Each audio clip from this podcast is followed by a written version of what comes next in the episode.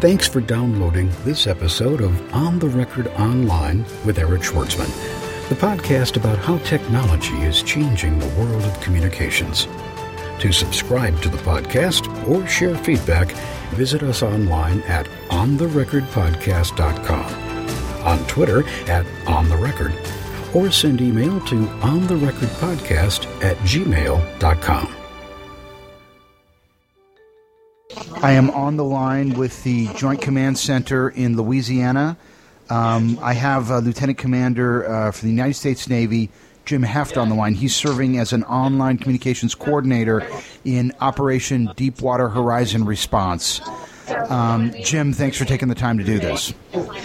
Eric, thank you for um, having me. Appreciate it. Paint a picture for me of what's going on down there right now from a communication standpoint. Um, not so much what's going on, you know, out in the Gulf, but what's going on at the command center amongst the communicators to tell people what's going on. Sure. Um, well, for approximately 45 days, we've been obviously following this incident uh, in uh, great uh, with great concern. Um, uh, the reality is that this is a whole of government response. Uh, you have representatives from uh, the National Oceanic and Atmospheric Agency, Department of Homeland Security, U.S. Fish and Wildlife Service, United States Coast Guard. Um, several several agencies uh, are involved in tracking and monitoring exactly what's going on with this uh, this national crisis. Um, and so, what we as communicators are trying to do, and myself in particular as the online communicator, is to take the most uh, up to date information that we have at a given time and uh, in a very credible and transparent way get that information out to the general public. Talk to me about the process for approval. With so many uh, you know, cooks in, in, in the kitchen, how do you decide when something's approved? Well, uh, that's why it's coordinated through the National Incident Commander, um, that's Admiral Allen, uh, as well as the Department of Homeland Security. Clearly, the White House um, is involved in this and the executive branch at large. So, uh, we, we do have a process uh, for getting information out there, um, but the bottom line is that uh, you know, as soon as we know what is happening happening operationally, um, a lot of the approval, believe it or not, is at the lowest level. So uh, there is information that, as I get it, uh, as the online communications coordinator, I will put out on Twitter, uh, Facebook, and SMS text alerts. So, so then, uh, do you basically have one point of contact who says to you? Uh, Lieutenant Commander, okay, run with this, or are you like in a group of people and you're all deciding together? W- walk us through the actual mechanics of deciding when something's going to be released. Sure. Um, well, what we have is uh, we, we fall under the National Response Framework, and uh, there is a chain of command that's associated with that. Um, I personally am in the External Affairs branch, and the External Affairs branch uh, has a liaison um, through the Department of Homeland Security. And dependent upon what that particular issue is, uh, or what we're particularly trying to say, that information will get approved by DHS or it will be approved by uh, uh, the uh, specific agency that's involved, um, and we will put that information out there uh, as soon as possible. Now, um, tell us about the site that you've built. Um, you know, how did you build it? How did you guys get it up? How are you maintaining it? And uh, walk us through the strategy behind uh, integrating social media into that presence. We are using uh, the Public Information and Emergency Response uh, System, PIER Systems, uh, to build our website. Um, they have uh, several different clients, uh, including uh, NASA and obviously the U.S. Coast Guard. So the U.S. Coast Guard was familiar with that platform from the very word get go. And when this this situation occurred back 45 days ago, um, that was the most appropriate um, platform to to have content management and, and build the online structure. Um, but for the most part, uh, the tools that we're using are uh, the tools that everyone else uses. Um, you know, the the uh, uh you know the Flickr page, the Facebook page, um, YouTube, you name it. It's the same thing that anyone else is using in social media. So we had to build the accounts um, and uh, create it the same way everyone else does, so that we can get the, the information to folks in the manner that they uh, are accustomed to receiving it. So if a person likes to get their information via Twitter, we wanted to make sure that we had that platform available to send out tweets regarding uh, updates from Deepwater Horizon Response. Now, what about responses? Is Deepwater Horizon responding to questions on Twitter as well? Yes, we are. Um, as it, we're treating this just like you would a regular press office. When we see uh, several questions of a similar nature appearing on Twitter, we will go through the process of staffing the query to find out the answer to that question. And then we will go out and put out a tweet. Same thing with Facebook. If certain people are uh, continuing to be concerned about a particular issue, we'll find out what that given response is and get it out there uh, on Facebook. So it is it's definitely a dialogue for sure. We because also I'm looking see, here on the account here uh, on the Twitter account, and it's oil underscore spill underscore 2010. And I'm right. not seeing any at replies. So are those coming from individual Twitter accounts? I'm sorry, I don't understand your question. Can you repeat that? Well, when I look at the Twitter account for oil underscore spill underscore 2010, mm-hmm. I see a lot mm-hmm. of information being distributed there, but I don't right. see any responses to incoming well, questions made on sure, this account. Sure. No, that's that's okay. You can be critical of us over the last couple of days uh, because we've been a little bit in transition um, with the team. Uh, if you look back, maybe about four or five days ago, we were a little bit more robust in terms of our responses via Twitter.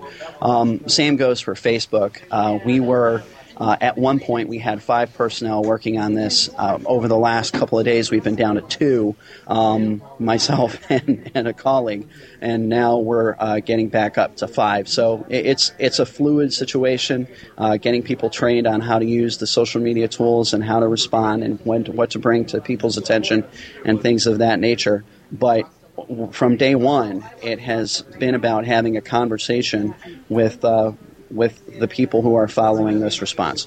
Well, obviously, this is you know such a, a huge disaster. So many people concerned with it. How do you possibly engage? Hundreds of thousands of people via social media with two or even five people. I mean, I'm looking at the Facebook page, and I mean, I'm just reading a chorus of outrage here. And I right. can't even think, even with five people, how you could possibly make you know have much participation in that. I mean, I can see the value of establishing a forum for people to communicate amongst themselves about this disaster, but as a communicator, when you look at that huge breadth of content, how do you decide where to engage? Yeah, Eric, uh, without a doubt, it's a challenge. And this is the first time that the federal government has tried to implement social media tools in a national crisis. Uh, this hasn't occurred before. We didn't have this during Katrina, we didn't have this during 9 11.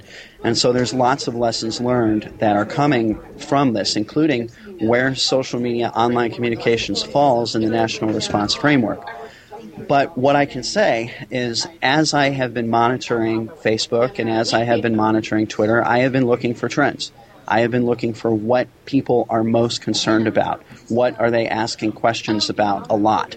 And as I find that out, I again we try to staff that that question, get a response, and then put it out on Facebook and Twitter.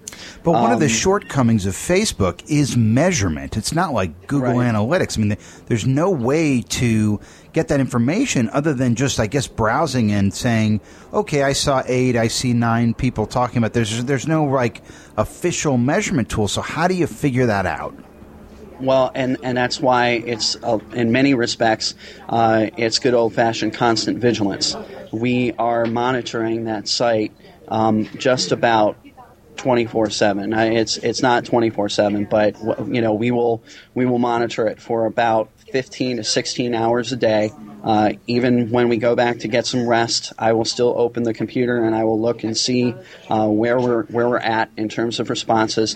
And then in the morning when we come in, we will look at the overnight conversation that has occurred. And so it is a lot of reading. It is a lot of monitoring. Um, it is very, very much tactical uh, at this point. We just don't have the tools um, to be able to detect trends automatically at this point.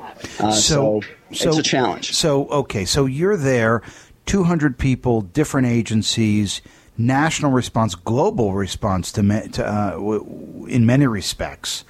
Um, dude, dude, You're seeing this information, and I've got to think that the feedback that you're reading is valuable to people up the food, up up the the uh, chain of command as well. Is oh, there any protocol for for getting the information out of Facebook and to the chain up the chain of command? And if so, how do you do that? Sure, and that's actually what I was talking about in terms of staffing that information. You know, again, as I see trends occurring um, uh, on on Facebook, I will take those concerns and I will either request to get, uh, I will alert the staff as to what those questions are, and we will get a response to it. Um, and in other respects, uh, every day I put the trends into a report that goes up and down the chain of command. Uh, it, it goes into a summary report that the leadership sees. Can you describe to us what type of information is in that report and how you build a report like that? I understand the report itself may be, you know, secret, but can you tell can, any advice you can give to other communicators who might be in a similar situation looking to build that type of a report uh, for management? Sure. I mean, it, really, it's as simple as detecting what people are talking about. If they are angry that berms have not been built in Louisiana, that there is some sort of delay uh, in building that, then leadership needs to know that that's what the, the buzz is on Facebook or on Twitter. That's the discussion. That's the conversation that's having. And there are multiple, multiple, um, you know, uh, um, examples uh, of that throughout this process. Uh, so it goes into the report. We let let uh, folks know what the conversation is, um, and it is up to decision makers then to uh, you know take action on it. The top rated, longest running social media communications training program comes to Los Angeles this August 2010. Bring your laptop, log on, and learn the ins and outs of effective social media communications and search engine optimization. Reserve your space by logging on to www.newmediaprbootcamp.com. Okay, so I'm looking at the Facebook site now, and I see that uh, there was a post made earlier today. Um, 29 comments on that. Another one earlier before that, 63 comments on that. Another one before that, uh, 263 comments. So that's just for the day. So you, right. you've got to read all those. How many people does it take to read those to read all the comments in a day on Facebook and make that report? Is that a is that a one person does just that and nothing else, or how does that work? Well, for, for the most part, we've had specialists uh, in Facebook throughout the, this process, and it has been one person making the report. And I, as the coordinator, have also jumped on there uh, to to see the trends um, throughout the day as I can. Um, and so, yeah, it's it's definitely a a uh, limited manpower job. Um, I so, could, so human could analysis. I do this with multiple people? yes, I would love to do this with multiple people. Um, you know, and a larger staff. Uh, you know, but right now it's it's just a couple folks. So you've got two people, and those two people are dedicated to analyzing feedback. Yes. Yes. Or no? They're doing other things the human too. Element, the human element is very much at play. And and those two people are doing other things too, or they're just they're just monitoring and and and and analyzing. That's it. No, they're they're doing other things as well. Um, we have other responsibilities in terms of uh, blog blogger engagement. Um, we also, um, you know, upload photos to Flickr. We're uploading videos to YouTube, um, and uh, you know, we've got the the Twitter site. We do live blogging on occasion using CoverItLive. Um, and we also are responsible for um, updating and, and building the website at times. So yeah, it's it's uh, a full time job for sure. What are the priorities? The priority is to get information to the public. That is the ultimate number one priority to use these tools to communicate with the general public what is is important or what is going on right now. So, for example, today uh, was dealing with the LMRP cap uh, that was going onto the blowout preventer and uh, getting uh, uh, you know oil to go up that riser to the uh, the Enterprise drill, drill ship. So getting information to the public that that cap was in place and that they had begun the process of um, processing that oil uh, was very important. Also, getting information to the public regarding fisheries closures. Uh, today, we went from 37 percent of the Gulf of Mexico being closed to fishing to 32% of the Gulf of Mexico being closed to fishing. And so that came from NOAA. So we sent that out via SMS message. So to answer your question, getting information to the public regarding what is going on um, is the most important priority. But second to that, looking and seeing what the dialogue is between the public and uh, their government um, is also important. And so we're looking at those trends and, and trying to find out you know where they are and what information, more information, we need to provide to them. But given that, uh, you know, obviously you want to do the best job you can, but you do have limited resources. So you've got to make some judgment calls. I've got to think, hey, you know what? Let's move this on Facebook. Let's go Twitter. Let's go with this on the website. Let's uh, put this on well, I guess you know the format will tell you whether or not it's going to go on YouTube or Flickr. But I've got to think, you know, you've got to have some like priorities on which social media channels are the most important. Like, is Facebook more important? I see on the website. Here's how they're lined up: Facebook first, Twitter second, YouTube third, Flickr fourth. Um, mm-hmm. Would you say that that's probably the you know, which are most important, or no? if you're if you're talking strictly social networks, then yes, that's that's probably pretty accurate. But I would say that uh, both. Well, let, let, me talk to you in raw numbers. Okay, um, we are seeing hits uh, at least uh, through PIER's tracking system. Google Analytics gives us a little bit different number, but our website uh, is getting millions of hits a day. So it's extremely important for us to get the information up on the website as soon as possible. After that, right now we're looking at uh, about 30,000 people on Facebook. And so we're aware that uh, we have a, a, pretty large audience on Facebook who can then take that information and they can share it with their social networks. So we want to get the information up on Facebook. We can also be a little bit more detailed in what we provide on Facebook. But Twitter is great because it's expeditious. We know that to the 7,000 people or so who are following us on Twitter, as soon as we get that message out, it's going to be going to you know people's mobile phones um, or what have you you know whatever their uh, TweetDeck um, you know whatever their application of choice is to follow us on Twitter so um, it's not really what is more important uh, per se uh, it's just that we have to use all of the tools that we have available to us to get the information out as quickly as humanly possible.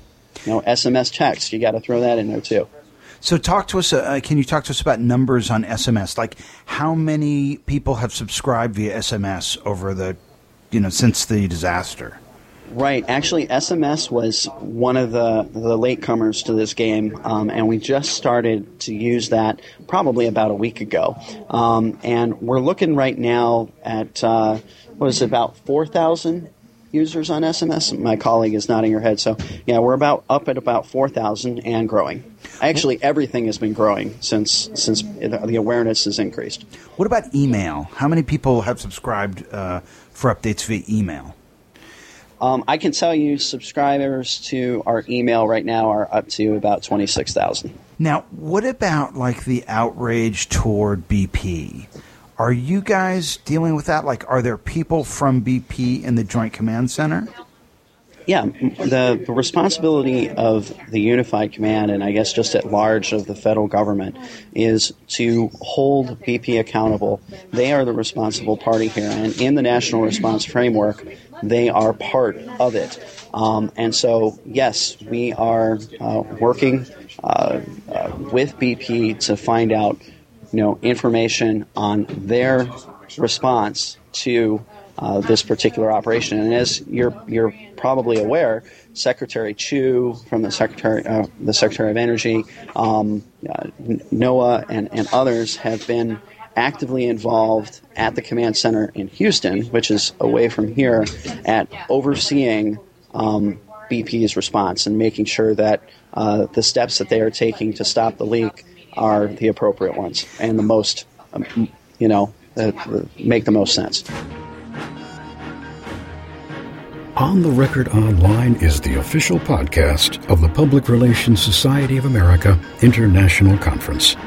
To hear in depth one on one interviews with PRSA conference keynoters, presenters, and panelists, search keyword PRSA on our show blog at ontherecordpodcast.com. Join us October 16th through 19th in Washington, D.C. for the PRSA 2010 International Conference. Well, interestingly enough, you know, on Facebook, as you've probably noticed, there's a lot of people posting recommendations of what to do to contain the leak. Right, right. Well, again, uh, that's another responsibility that we have on social media is to direct people to the right place to go to do that. And we have, I don't want to say struggle, but we have been contending with that throughout this entire response we have been trying to, you know, send people to our homepage, which has the official routing uh, process for su- for suggestions, um, and so it's great that people have this energy and enthusiasm to offer up suggestions, but nothing actionable is going to be able to be taken from their suggestions on Facebook. They actually have to route that through the website, uh, and it goes into the queue, gets reviewed, um, and action is either taken on it or not. Gosh, that seems kind of unfortunate because there could be some good information in Facebook, but because it hasn't been parked in the designated spot. Right. Now, I'm, I'm well aware of the concept of, of crowdsourcing, and I think that would be a very interesting um, step to take, but it's not a step that they're taking in this particular response. So, in terms of, um, you know, sort of anyone from the engineering side, sort of watching Facebook to see if there's anything you know practical there. That's not really going down. No, but I, I would caveat this again. If we are getting a particular suggestion multiple times, uh, we are routing that suggestion uh, throughout the command. We are, you know, putting it in our report saying, "Hey, you know, they're talking an awful lot about super tankers.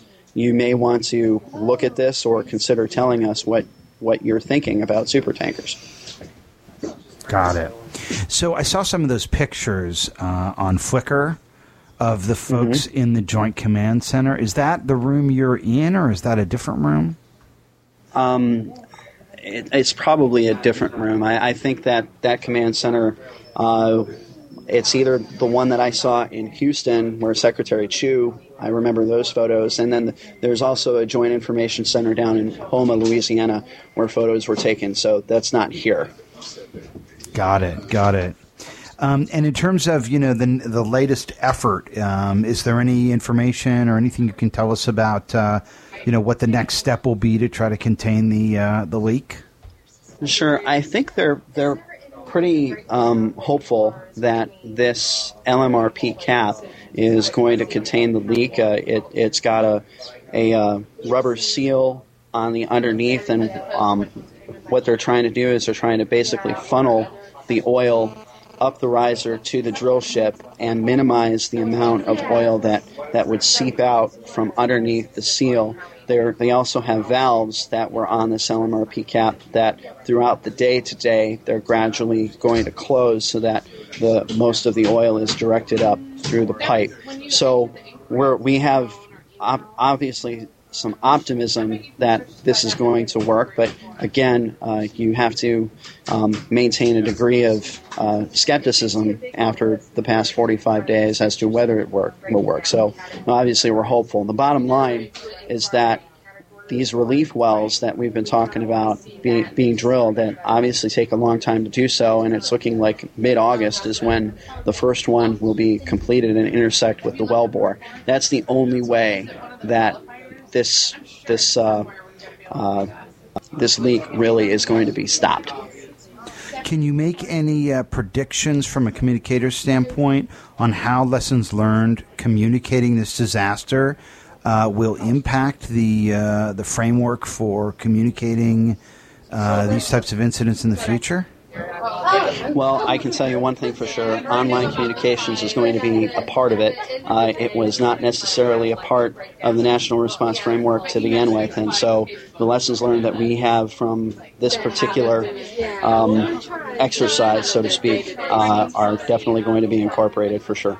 Would sure be nice if uh, you know that um, if the if the concept of monitoring and listening became you know enterprise wide as well so that you know, sure. if there was because uh, because it only takes one genius right to come up with the solution um, you know so you know whether or not five or six people come up with it doesn't necessarily invalidate that one solution Right. Well, the concept of crowdsourcing and uh, using listening programs as well, like you mentioned, uh, and which we are looking into, by the way, um, uh, they're they're just kind of pricey for the federal government. We'll we'll just see how whether or not uh, we're able to get a contract. But um, yeah, listing programs uh, and crowdsourcing are, I think, going to be important new tools uh, in the way ahead. And so you know, we'll be interested if that becomes part of this particular process. If not, it will certainly be a lesson learned for the next one.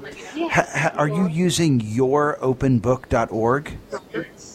Um, I'm sorry to say I've never even heard of it. It's brand new. It's brand new, and I'm I'm so glad I, I, I am giving it to you because I think you're going to find it useful. It's a brand new search engine for searching public status updates in Facebook. Hmm. And so okay. anybody that you know has a Facebook account that is unpro- that's you know not private, you can search. So now, if maybe they're talking about what's going on, but they're not talking about it on your Facebook page, uh, it's it's a very interesting tool. Your um, uh, openbook.org, and we'll have a link to that in the show notes of this podcast. Fantastic. Looking forward to, to checking that out. Hey, thank you so much for your service down there, and uh, here's hoping that this uh, disaster ends soon. My pleasure, Eric. Thanks for having me on the show to talk about this extremely important response. And, you know, even if we are able to cap the well, we realize that there is a lot more to do. There are millions of gallons of oil out there that need to be cleaned up. So uh, we're in this for the long haul.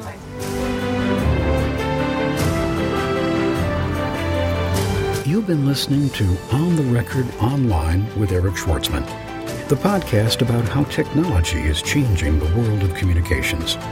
To subscribe to the podcast or share feedback, visit us online at ontherecordpodcast.com, on Twitter at ontherecord, or send email to ontherecordpodcast at gmail.com.